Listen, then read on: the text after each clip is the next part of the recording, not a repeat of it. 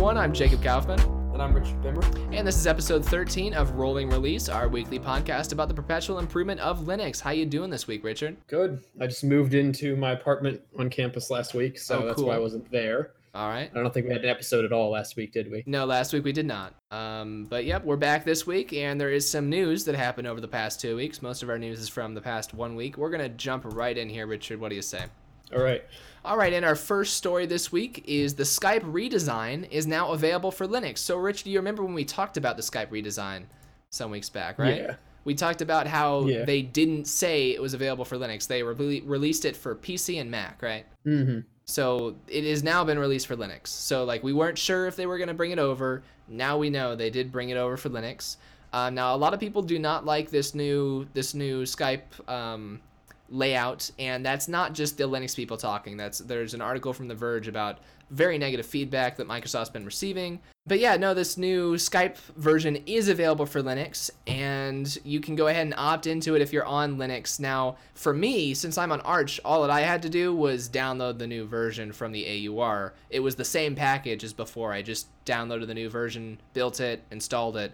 Uh, Richard, you're on Ubuntu, um, so you weren't able to easily get this new Skype yet? Yeah, I was currently highlighting articles at the time, so I haven't gotten to try that. I did update my packages and didn't see anything new. Right. So just doing a doing Since an, we are in Discord, I'll close and restart Skype. Yeah, just doing an apt that's get up- yeah, just doing an apt-get update is not going to update to this new version, though, is what they're saying. Um, according to OMG Ubuntu, Oh, okay. Microsoft has a thing where you have to go and opt in to the new desktop preview um, if you do want it. Unlike on Arch, you know, opting in is just updating on Arch. That's how that works. But um, yeah, Microsoft debuted the new next generation Skype back in June. That's probably when we talked about it.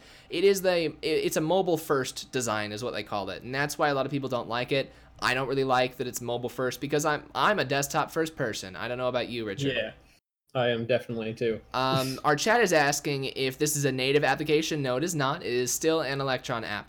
Um, however, it is it puts chat front and center is what they say. Skype Preview puts chat front and center. That's a quote from Microsoft. Now you can see a, uh, a screenshot of it here. I've actually got it installed as well. I actually uh, I want to say two things about the new the new layout. And by the way, let me see here, Richard. I'm putting me and your Skype conversation on screen, so you know. All right. We weren't talking about anything sensitive or anything though.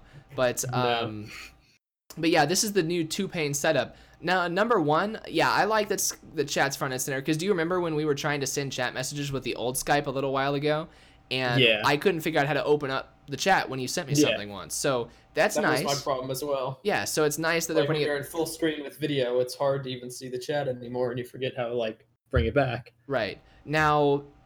Here's the other thing I want to say about the new layout, though. Doesn't this look? Do you see the screenshot of it? Yeah, Skype used to look and like I've this, seen it right? Um, I'm fairly certain I don't know. I feel like on Mac it did like three, four years ago. No, I mean, I haven't used Skype Wait. since I was using like Windows 7 as my day-to-day operating system, which has been a few years. But back when I used Skype, this is what I remember it looking like. Like we had the the contacts pane on the left, and we had the chat pane on the right. And the, the, I mean, the buttons were there to start a call. I mean, this is what I remember Skype looking like. Like, like the Skype Electron app was weird because it was a different app. But I bet if you compare this Skype to, I mean, the Linux Qt version of Skype was always weird because it had several windows, which the Windows version of Skype never had. I don't think. But yeah, like the old. I'm in the old Electron app right now, and I mean, I feel like their layout has always been with the contacts on the left, the chat on the right, and the call buttons at the top. I think what they just did with this is they made chat bigger, and they kind of like, for example, in a screenshot, it shows everything. You know- the contacts are shown a lot bigger. All the um like individual messages are a lot bigger. I just realized are bolder and yeah. show less information. when you say they made it bigger, I just realized that I cannot click and drag to make the pane between the contacts and chat bigger. And our chat, our chat room, our, for the stream is complaining about Electron apps right now, and I was about to say it's not that bad, even though it's an Electron app. But really, that's something. If this was a native application, like I remember this layout on Windows Skype from years ago, but I I know that you could drag that line to make the chat bigger, you know, it's it's like a Yeah. simple UI thing to drag columns to make them bigger in a program. And since this is an Electron app, you can't do that here. Um, so yeah, that, Yeah. that's a disadvantage of Electron. But yeah, this is what the new Skype looks like. Um, now here's my all right. So we'll go through a couple more things before I keep talking. So we've got uh, you can do more together in group calls with real-time screen sharing and photo sharing. Now screen sharing, Richard, Skype on Windows and Mac OS has had screen sharing already, right? Yeah. Uh, but it, it has screen sharing on Linux now, which we haven't had yes. ever. And So unfortunately, I have not gotten to try yet since I haven't updated. But right, but yeah, Skype on Linux now which does that's support. definitely one of the definitely in my view one of the like probably best part of this update would be because the other features I don't know to me I'm not a huge fan of the UI. I kind of agree with people who are on the verge and who are saying that the mobile first design is not that. Yeah, I mean, I like the new design layout wise. Um, I've got some problems with the colors, and we'll, we'll just go ahead and talk about it right now. I mean, look at these colors. First of all, I'm using the dark theme right now because the light theme was awfully light. Um, so go figure I turned on the dark theme. And like the Discord dark theme, if you look at Discord, it's like grays and like maybe a little bit of purple tint, but most of it, it's like a, a dark gray or a light gray, depending on what you're looking at on Discord, right? Mhm. you look at the Skype dark theme, and I don't know if you're watching our stream right now, Richard, but like my Skype with dark theme, it's literally black with white text on it. It's way too strong. I don't know if it's like actually like 100% black, but it's definitely way too dark. Um, and there's also no difference in the the shade between like the contacts panel Oh yeah, the I'm chat watching panel. the stream now and I can definitely see that. Yeah, so it, it doesn't look good color wise. I love the layout. Colors suck right now. Also, what's up with these chat bubbles? Like, you see how it starts with blue on the left and white on the right? It like it's a Yeah. gradient on every single chat bubble. That just looks tacky. It looks old timey. Now I can actually go here and you, can, you can customize that. I'll go to view profile. It's under the same thing. They still have the gradient effect. You just Right. have different. Yeah i go under color. There's different options i can choose from but i can click another another color here and click ok go back out here. Well that didn't even take effect did it? Um no yeah that just i guess that that just sucks You have to maybe well- open another conversation well- and go back. I don't know. yeah um we can't i can't even show you that it looks bad with the other colors because now it's not changing colors even when i try to but but yeah this gradient thing going on you know if if you're going for the modern like mobile first theme it's all about flat colors now anyway so i don't know why they thought it was a good idea to put gradients in if they're going for a modern theme Also, I just feel like the mobile first trend is to make everything, the text and everything, really large, which kind of gets on my nerves because, like, I don't know if you've used the mobile version of Twitter, the new one, but when after that update, they made the content like you could fit so much less content because they made the default font size way larger, yeah and so like tweets, like you could see two or three tweets on screen compared to like the four or five I could read before at once. So like I had to immediately adjust the font size way down yeah and for example, here, like I can tell where it shows my name is way larger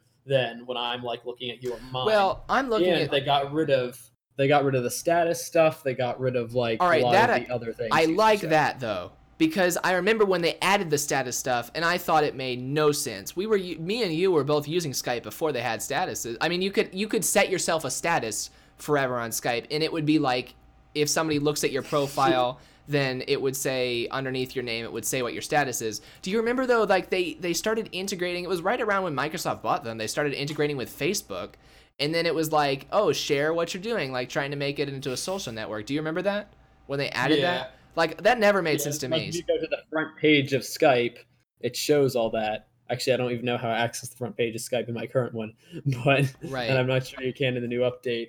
But there, No, it would be like it would be like a feed. Like No, it was a yeah, social- But I never used the Skype. statuses. Yeah, I never used the Skype feed though, so I'm happy they got rid of that. Honestly, um, and I like I, you're talking about how your your name looks bigger and everything. I really I don't want to click on anyone else's stuff here, but um, I don't think this is I, I don't think anything looks too big at all. I mean, there's like there could be a little less space between the chat messages vertically, I guess, but in terms of like the contact list, I'm fine with how big those are. I am on a high DPI monitor, but if I drag it over to my 1080p monitor, it still doesn't look bad. Um, Yeah, I hadn't seen the update on this yet, but I had been basing most of my stuff off how it was affected when I updated on my um, iPhone a while back when I updated the Skype app. Okay. um, on that. Like everything got substantially bigger, and it was like I could t- just like the Twitter thing. The trend had been I could now see like two messages on screen at once, Yeah. as opposed to the old Well, yeah. system in which I could see a lot. Yeah, I'm not having a problem with that on Skype right now. My my main problem is just the colors. Uh, they definitely need to touch those up. Um, looking at the article again, though, there's a couple new features. There's a notification panel now for keeping track of mentions in group chats, which could be nice if you're using this for a lot of group chats. Yeah, it can get messy. Um, there is a all right. So here's something. If you get Skype on your phone now with this new Skype, there's like that Snapchat feature basically where you can capture a photo and send it and it disappears after five seconds. Right? We talked about that last time. Mm-hmm. Um, so that is not in the desktop version, only in the mobile version. On the one hand, Yeah. I like the. I don't the- have a webcam, so that doesn't affect me a whole lot right now. well, here, here's two things about that. One, the art, like the author says, oh, it's a good thing that's not in the desktop version because I hate those features, right? And it sort of makes sense that like that's you know Snapchat's a thing you do on your phone. You're not going to be doing that on your desktop. But on the other hand, the whole point of what they're trying to do is like, oh, it's Skype. Use it anywhere. It's cross-platform. iOS, Android, Linux, macOS, Windows. Um, they're saying it in a different order than that. But yeah, their whole thing that they're trying Yeah. to do is get you to use one one app for your communication across all your devices. So why would they have a feature that's on some of the devices and not others? It seems kind of fragmented yeah, it seems it does seem weird. You're right that they would have a feature on one and not on the others. And at a certain point, I don't get why that would bother you. Just having a feature you don't end up using. I mean, if you're not going to take a Snapchat, yeah, No, I mean, that's- that's- kind of like that and send well, it. I don't know why I it bothered the author that much, but you know we were t- we we've made fun of that before i think though where like everyone wants to make the next blank. Everyone wants to make the next snapchat. Uh, skype's not the only person. There were lots of messaging apps that were cloning snapchat and it's unneeded you know? It's if you want to use snapchat use Or, like- snapchat like clone stories. Right. And it's like, you know, I didn't use that Twitter feature that they added to, or the Facebook feature that they added to Skype, you know, and use like where Yeah. you log in and you got your profile. It was annoying to me to log in and see that every day. It's like, I don't need this screen here. I don't want that screen here. It's taking up space. So I can understand if a feature is just so entirely, completely useless and out of scope that it shouldn't be there, then don't put it there. I understand that. But, um, but yeah, going through the article some more, there is uh, they uh, Microsoft is collecting feedback through an in-app mechanism since this is a desktop preview. And yeah, the last thing the article says is Skype screen sharing from Linux works. Now, Richard, there is a caveat to this. You want to guess what it is? What?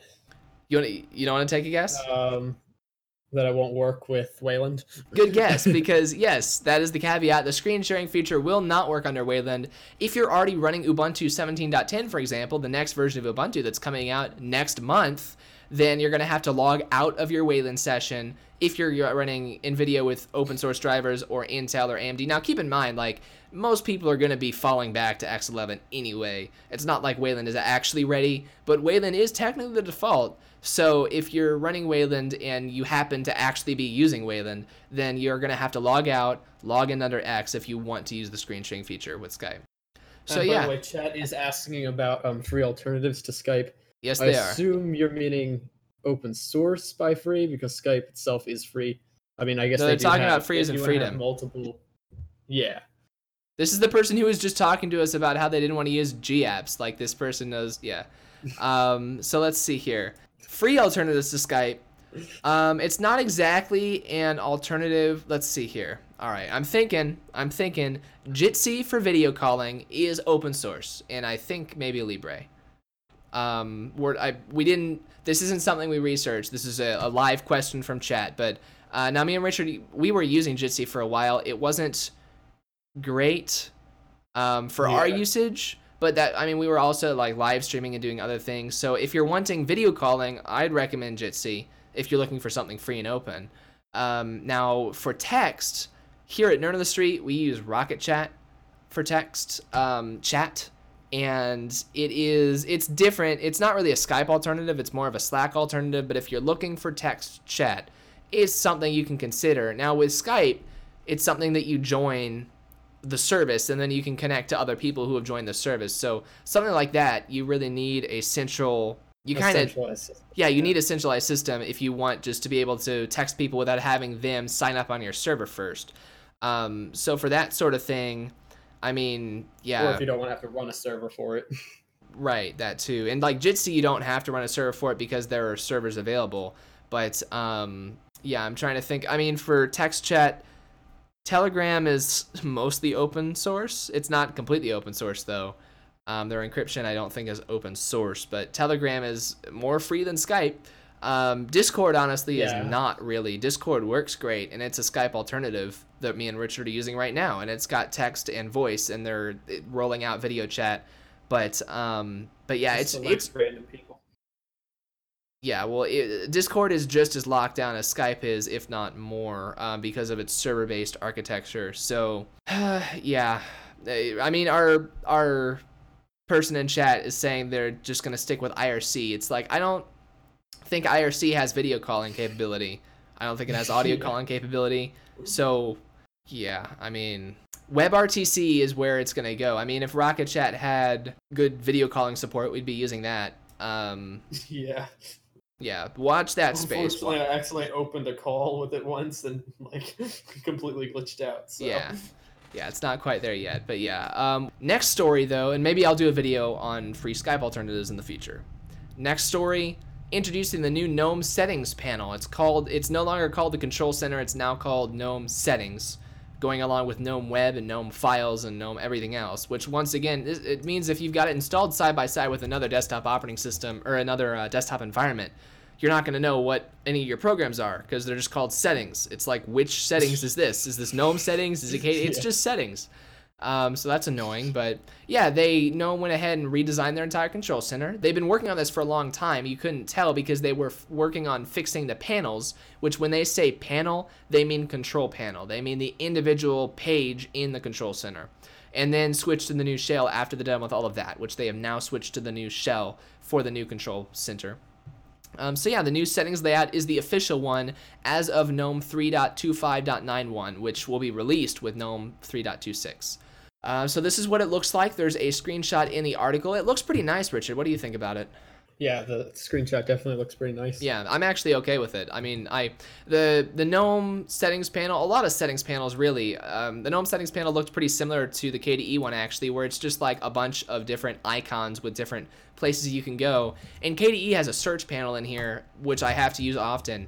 But yeah, even in GNOME, it's it would get a little confusing. Which icon do I need to click on? So um, this new settings panel is a two-paned approach, sort of like iOS settings. It sort of reminds me of actually Yeah, that's actually what it kind of reminded me too when I on saw it, it. yeah on an ipad um, because on an iphone it's one pane at a time and then the ipad is side by side um, but yeah. Yeah. new layout and yep they've been working on it for a year and a half um, 15 people worked on it over 30000 lines of code were changed which that's a lot of lines of code it is going to be a lot easier to make this work on low resolution displays they did redo the network panel specifically um, to work with the new layout because if you look at a screenshot of the old networking panel um, it had a left pane and a right pane just in itself, the old networking control panel. So they figured, oh, well, we can't have like a left pane and a right pane and then another left pane. That's just too many panes. Um, so they have redesigned the networking area. Now, I'm not sure how I feel about this. Have you seen the, the networking screenshots? Um, well, I'm looking at the stream right now. Okay. I, I'm not sure how I feel about this in particular with the um, just the base networking control panel, I guess it's called, um, where you've got like all of your different connections listed or your possible connections listed. They've got wired, Yeah. Bluetooth, VPN, and it looks nice. I can imagine that getting messy, uh, Right. particularly with wireless. yeah, they, they, don't, they don't have. show wireless there. Yeah, so- was, that was what I was about to say. They this looks nice, but they don't have Wi-Fi in this example. So if you've got 30 different Wi-Fi networks showing up and you need to add a VPN, you're going to be scrolling a while to get to the bottom. yeah. Um, but yeah, I do like this next screenshot they've got though.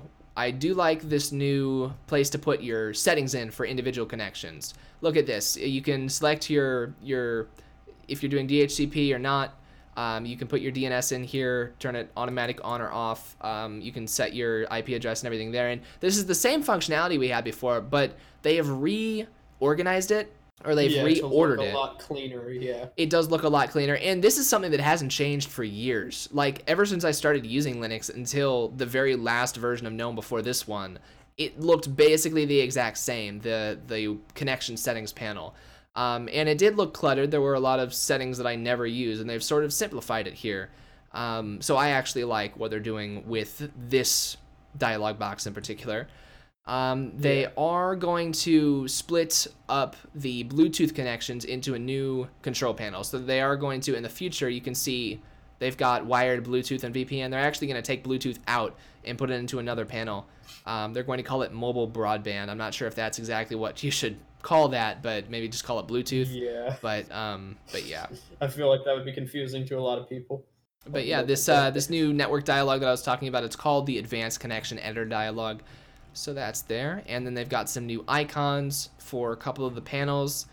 Um, yeah, they say that testing the new settings app and filing bugs would be a tremendous contribution. So if you're a GNOME user, feel free to give back a little bit by testing the settings app, filing bugs. They say bonus points if you provide a patch fixing that issue if you happen to be a developer. But even if you're not, um, yeah, it sounds like they are open to feedback. So yeah, any other thoughts about is that? asking if this makes the tweak tool irrelevant. No, it's all the same. I. It's Yeah, all the same assuming that- settings. It's just a different layout for Yeah. the settings.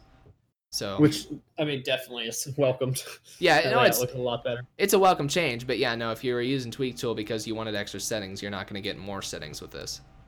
All right, uh, our next story you want to talk about, Richard? It is Google's doing some stuff.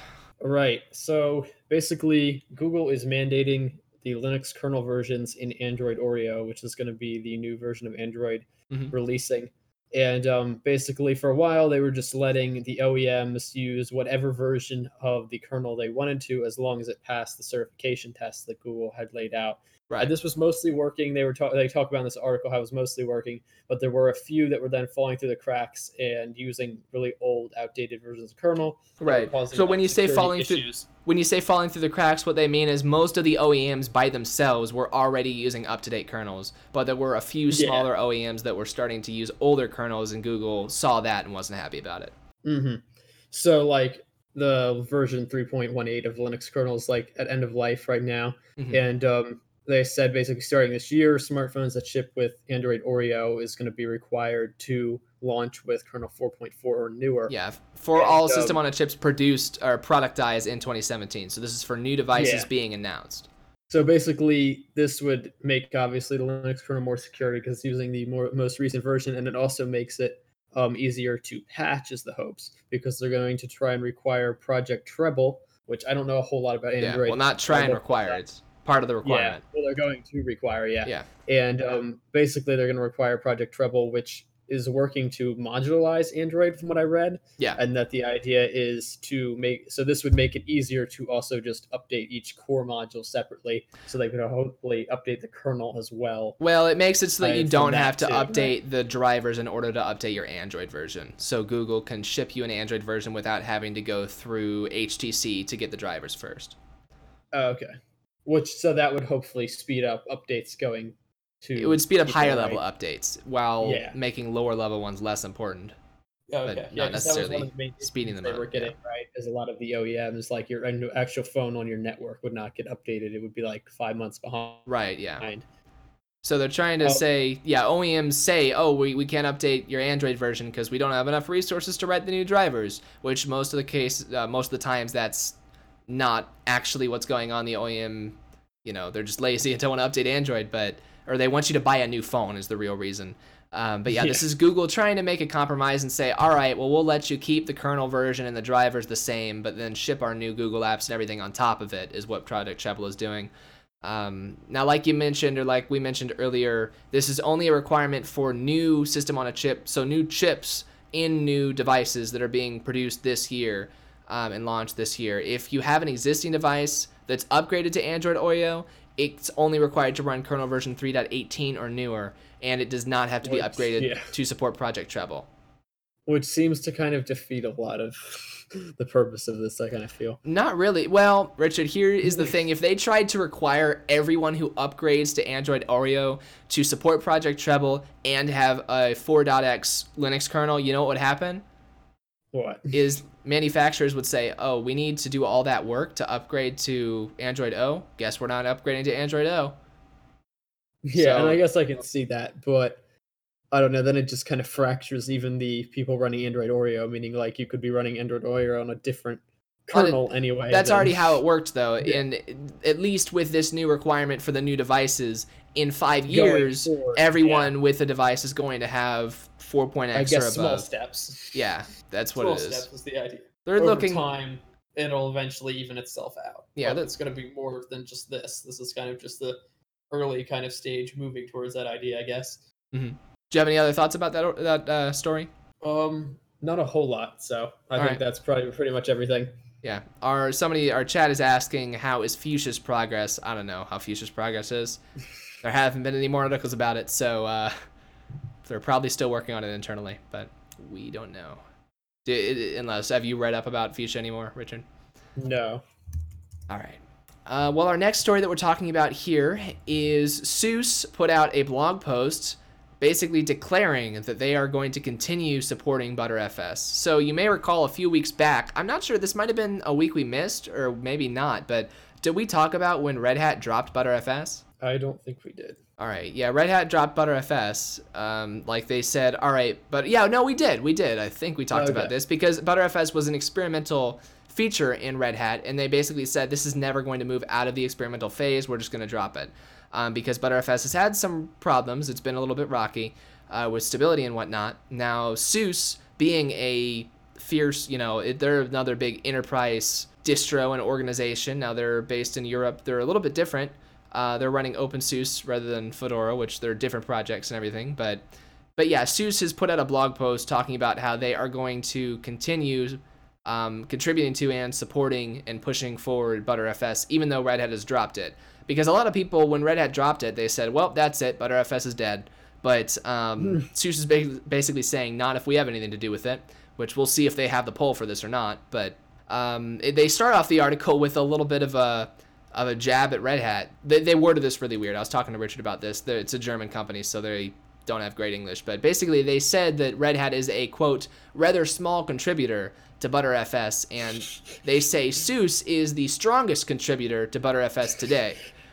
Um, now it's interesting to say SUSE is the strongest contributor to ButterFS today. Today. Today, Red Hat is no longer a contributor. Yeah. So I wonder if yesterday, when Red Hat was still contributing, if that would have been a true statement or not. But uh, they say SUSE is committed to ButterFS as the default file system for SUSE Linux Enterprise.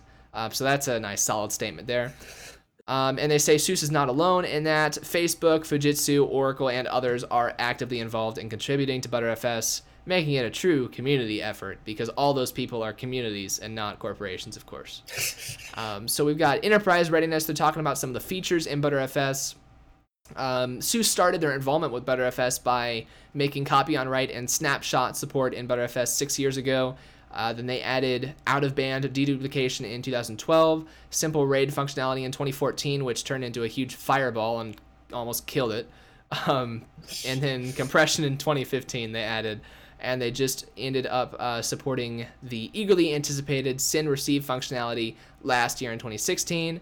Um, now, against the demand of some partners, SUSE is bragging that they are refusing to support automatic defragmentation, in-band deduplication, and higher RAID levels because the quality of these options is not where it ought to be.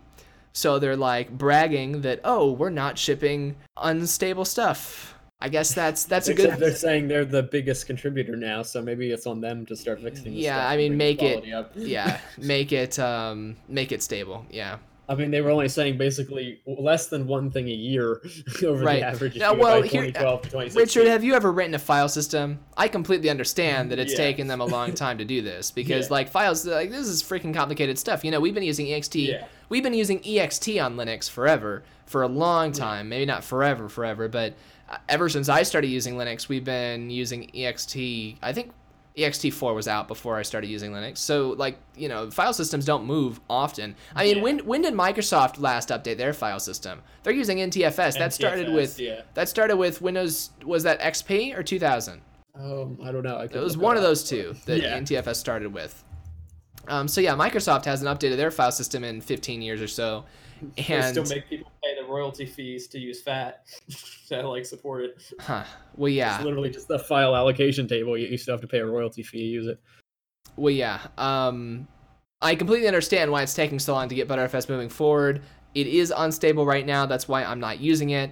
But yeah, SUSE is saying that people should use it for mission critical systems. Um, in SUSE Enterprise 12, so this is what they are shipping. SUSE Enterprise 12, they added snapshot rollback of the entire root file system. So you can do a snapshot of your entire computer, including your kernel version and updates that you have.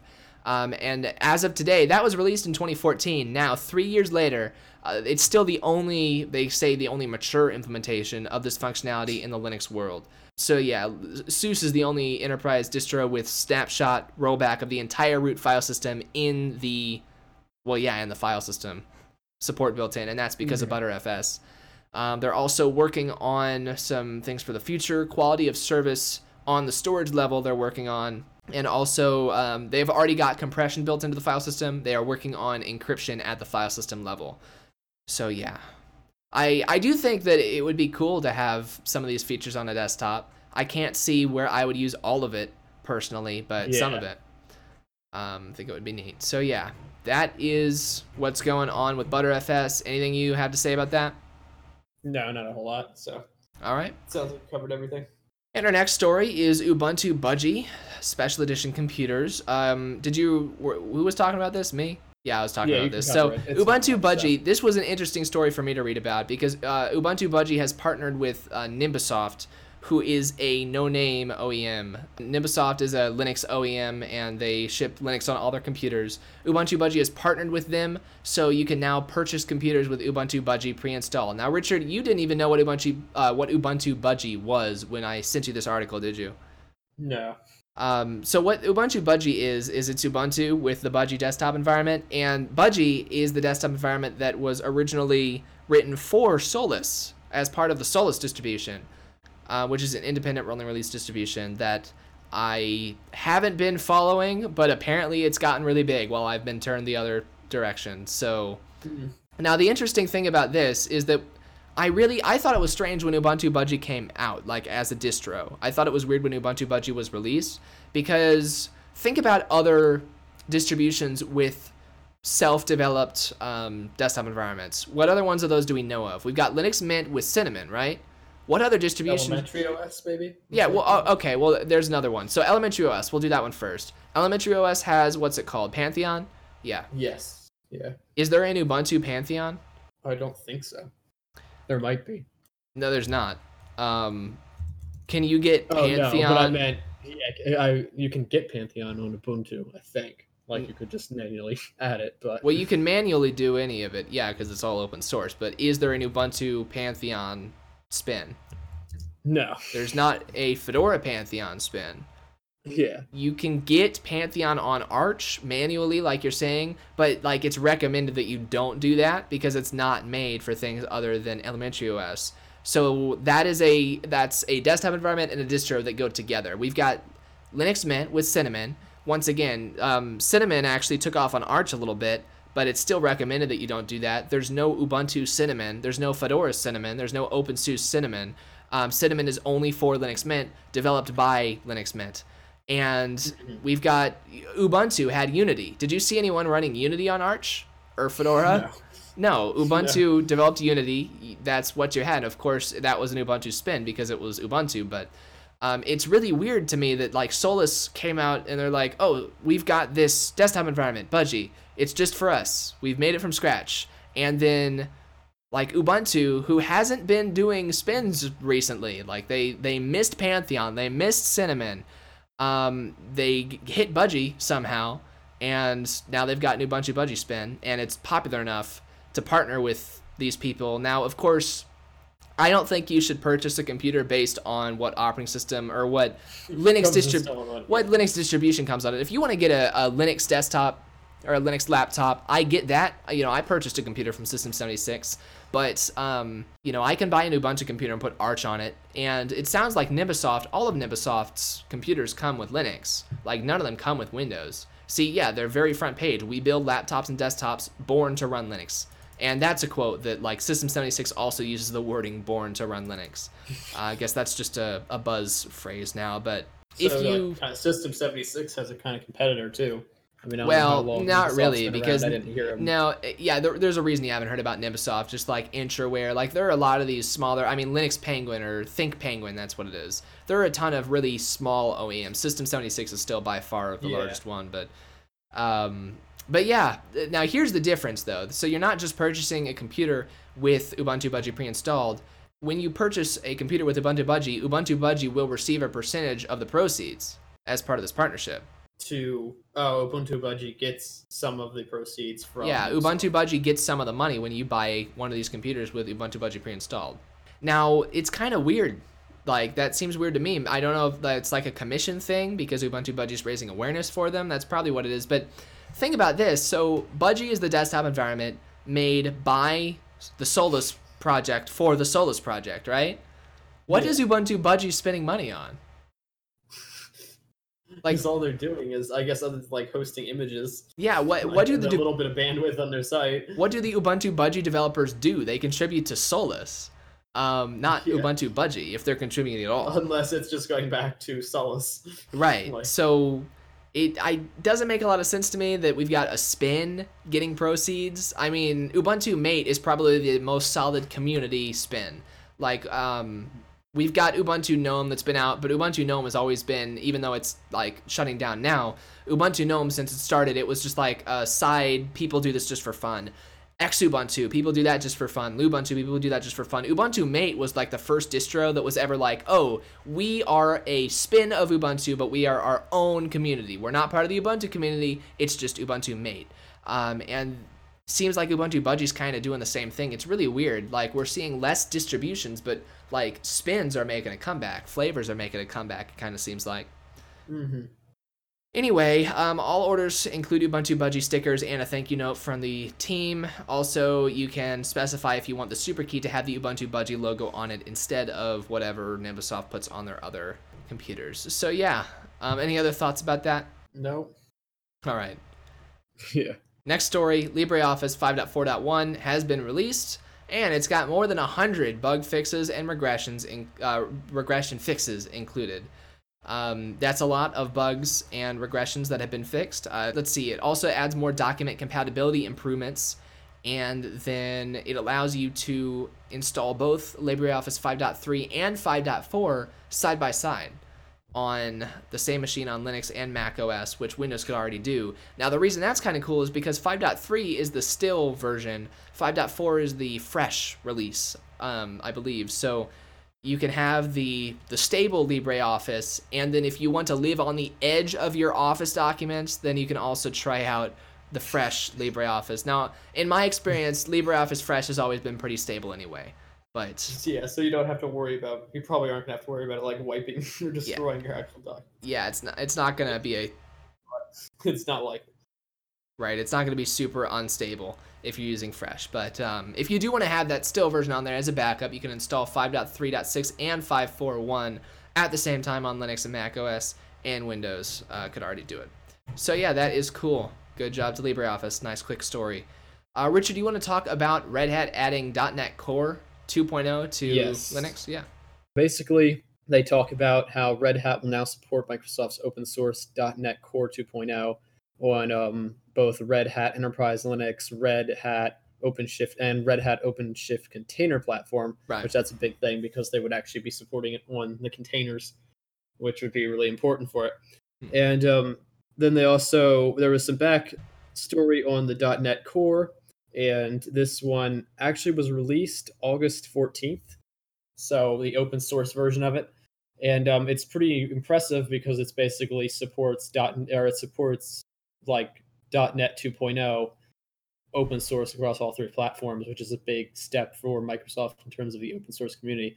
Like i kind of had avoided learning c sharp and Yeah. kind of the stuff that i had on microsoft's end for a Mhm. while particularly when it was like being somewhat big three or four years ago because I wanted to kind of stay with stuff that was open source that I could put on a cheaper like Linux box and not have to worry about having to get Windows Server say to run it. And so I think this is really kind of making I think this is going to make C sharp and .NET much more important probably because it's going to make it more commonly used Yeah. and it's going to make it more important to know and there's going to be more jobs offered in it in like the language and knowing it Mhm. but um basically this version in, adi- in addition to this version obviously being supported on red hat linux it's also moving 2.0 now went from 13,000 apis to 32,000 in um, 2.0 now so they've more than doubled and uh, most of these were to increase compatibility with um, .NET 2.0, which is Right. getting the .NET standard 2.0, which is getting confusing from Core. but since that's um, but since that's kind of since they're kind of different now. But um, also it supports still Visual Basic, which I found interesting. they Yeah. still support all the way back there, not just C sharp and F sharp. Mhm. And uh, but the main thing with containers, I think, is what's going to make it really a big thing with Red Hat and supporting it in containerized applications Yeah. because all of a sudden you'll be able to now run C sharp stuff and stuff that was traditionally only on a Windows server on Red Hat Linux and also on just in a containerized system for much cheaper. And I feel like many more people are going to move to C sharp and learning Win- and I'm learning these kind of Microsoft languages. Mhm. And So- I think that's pretty much the most things that the article talked about that Yeah. I highlighted and considered significant. Yeah, this is really who Red Hat is um, and why they're so successful and why they make so much money. Uh, they're the first commercial Linux provider who is offering enterprise support for .NET Core on its platform. Uh, no other Linux vendor is doing that. SUSE isn't doing that. Um, you know, Red Hat sees why people are using Windows over Linux, and then they go in and they say, all right, well, let's bring that to Linux. Um, so yeah, you can get .NET Core 2.0 uh, will be available soon through Red Hat products as RPMs, so you can install with Yum or as Linux container images, as well as Richard mentioned. So yeah, that is But all. I mean, it's also it's also important to mention that I mean it was really Microsoft that did most of this work because they made this compatible with Windows, Linux, and Mac OS when they. well, developed it. Microsoft's doing the work there, Yeah. but, but Red Hat's the one into. You know, Microsoft's not reaching out to SUSE to do this. They're not reaching out to Canonical to do this for sure. Yeah, Um, but by them doing that, it kind of that was if Microsoft hadn't done that, obviously the support would never come to the community. So I think it's kind of nice that they finally that they seem to be embracing Well, the you know, existence of Linux a little bit more. it's important that you acknowledge it. have an enterprise support company back it up because without that I mean, microsoft could release all of their source code to the world then you know you can have people popping up with like free windows and everything but no company no corporation is going to rely on open source code without somebody to back it up um, Yeah. I certainly see what you're saying. Yeah, Without no, of support, course, yeah. Microsoft did most of the work here, and yes, I appreciate that they're going more into open source because they understand if they don't, they're gonna die out. But um, but yeah, if if you don't have Linux vendors actually using Microsoft stuff, then it's it's not gonna get picked up by big corporations using it anyway. Um, but yeah, no, definitely cool that Microsoft is making more of their stuff open source. Yeah. Um, so our final story this week is about a smartphone, and it's from Purism. Now, in case you don't know, Purism, uh, like last year, I think it was, they crowdfunded on Kickstarter. I think it was definitely a third-party crowdfunding platform. Um, they crowdfunded the Librem 13 and the Librem 15 laptops, and they might have actually done more than one round of crowdfunding for those. Um, but yeah, they made a couple of laptops that were privacy focused, and they were almost entirely Libre software on them. They had some issues with their BIOS having proprietary blobs in it. Um, but yeah, it also came with hardware, microphone, and webcam switches on the device. So uh, it's a privacy focused Linux hardware device vendor. Yeah. Uh, that's the background for the story. So you want to talk about this new phone they're talking about? Okay. So basically, they're going to call this the Librem 5, which Mhm. definitely fits in with the rest of their naming conventions. So this article kind of, I'm on the OMG Ubuntu article to start out with, Oh, okay. but they basically talked about how at the time of writing, they got 104,000 on the project, and it's so basically it achieved over 100,000 in funding on their crowdfunding campaign in just four days, yeah, which is a really impressive milestone. it is a lot. I mean, that's a good sign for it. But do realize they have 1.5 million is their target. Right. so, I mean, I feel like it's always the thing with these the privacy Ubuntu stuff. Yeah. yeah, like the Ubuntu phone raised a ton of money in the beginning too, Yeah. but that they didn't ended up reaching their milestone either, or end up reaching their funding goal either. So, I mean, I'm I'm rooting for this because I think the idea of a phone with like hardware kill switches on that stuff is pretty awesome Yeah. because you so rarely see that on laptops, let alone like phones at all, and to have something that o- o- enters in the market that we would actually see being truly open source would be a big step forward. Mhm. So basically, it's going to be six hundred dollars as a tier to actually get one. Yeah. And there was at the time of it, 148 people had actually backed it that way. They also had a $300 development kit. So if you wanted to develop apps for it, Yeah. um, the, you could get the developer kit.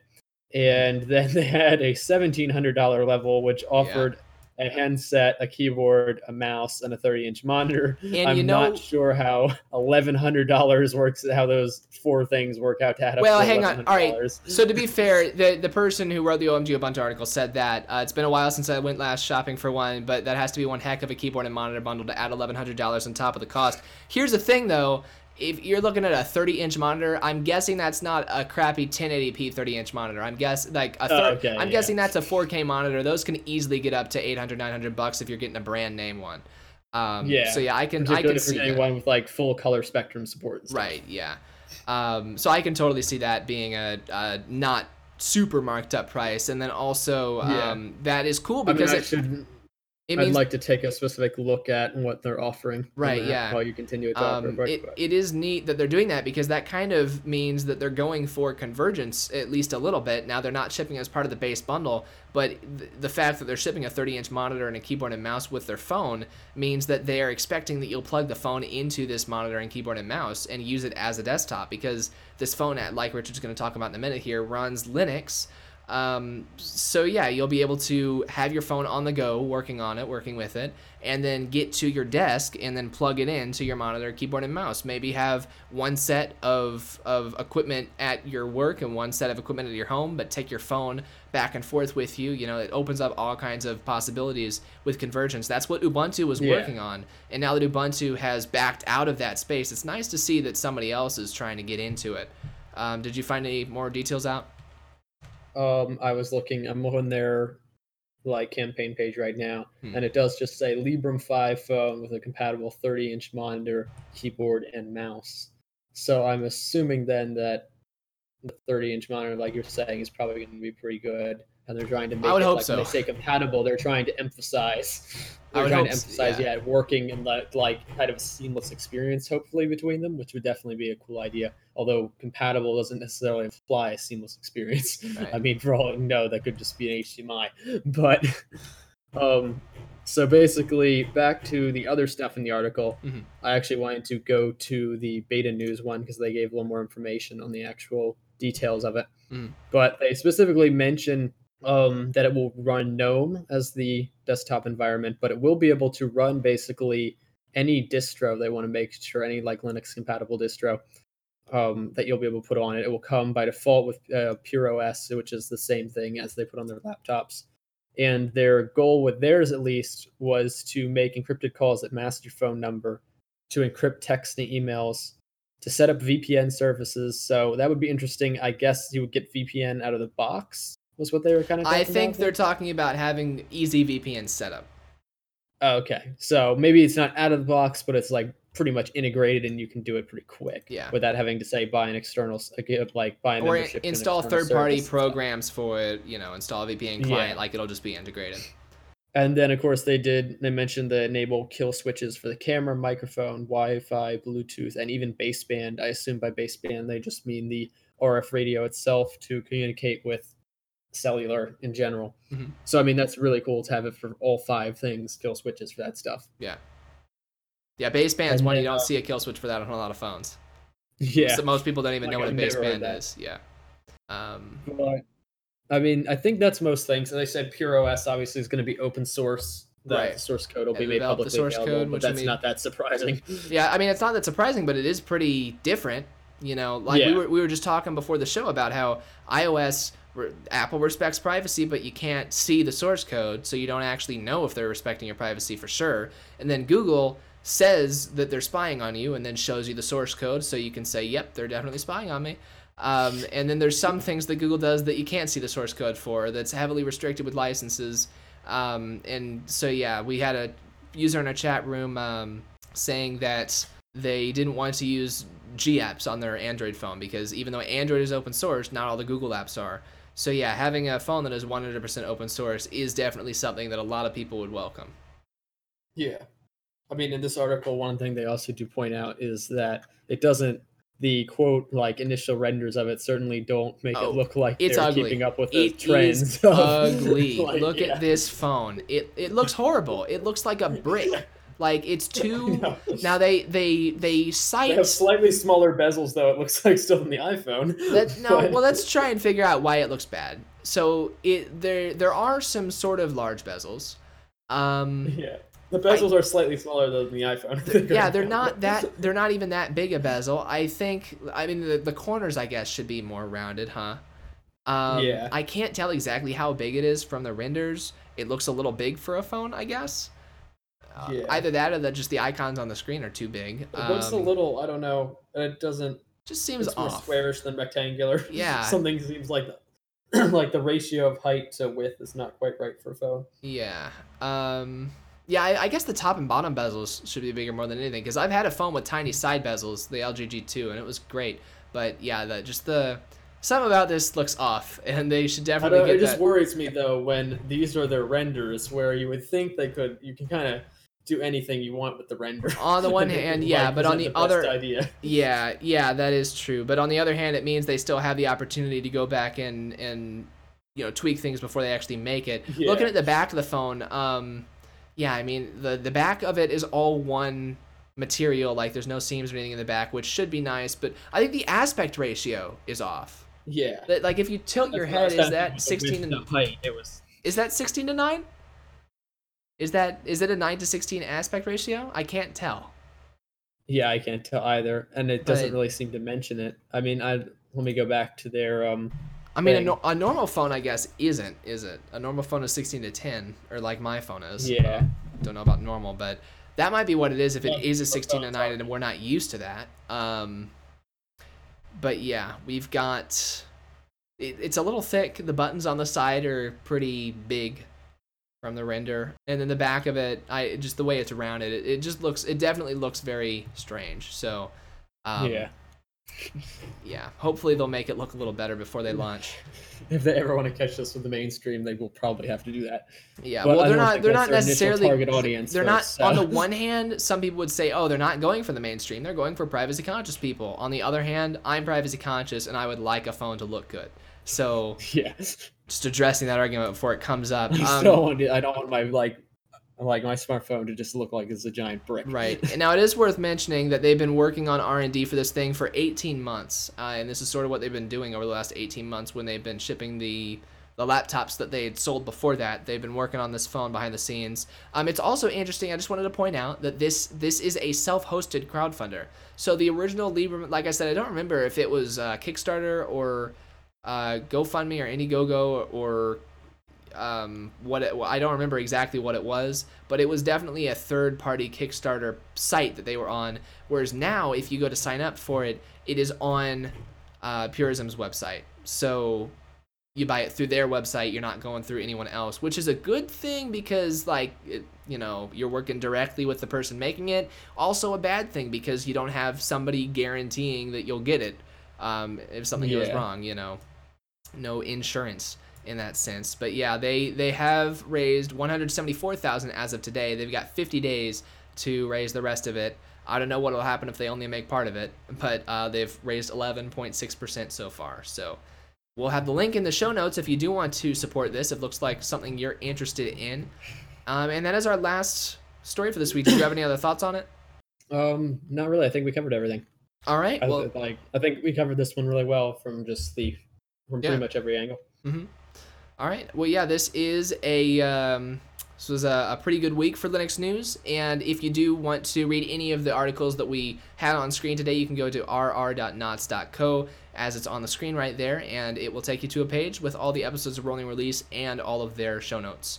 Um, so yeah, if you do like the show, please consider supporting Nerd on the Street by going to nerdclub.knots.co, and that'll take you to a page where you can sign up on Patreon or right on our website through Stripe, and you can pay us three dollars a month to keep making shows like this one. If you like getting your Linux news every week, that's like less than a dollar per episode, um, so that's pretty good, I think. Um, yep. And my name is Jacob. You can find me uh, on the website throughout the week. Hey, Richard, where can people find you throughout the week if they want more of you? Um, at Glorif22 on Twitter. Do you have that actually in the thing yet? In what thing? In the um in the like view. I mean, if I put your name up, it does. Yeah. Okay. There you go. Yeah. Right? At Glorf22 on Twitter. Mine's at JacobGKAU, but I don't tweet much, so you should just go to nerdonthestreet.com instead if you want to talk to me. Um, yeah, but yeah. I also do have a blog at richardsprojects.net that's as well. right. There's a link from there's a link from my Twitter to that as well. So All right. Well, thank you everyone for tuning in this week. Hopefully you liked that news, and we'll be back with more news next week. I'm Jacob Kaufman, I'm Richard Bimmer. and we'll see you guys next time. Bye.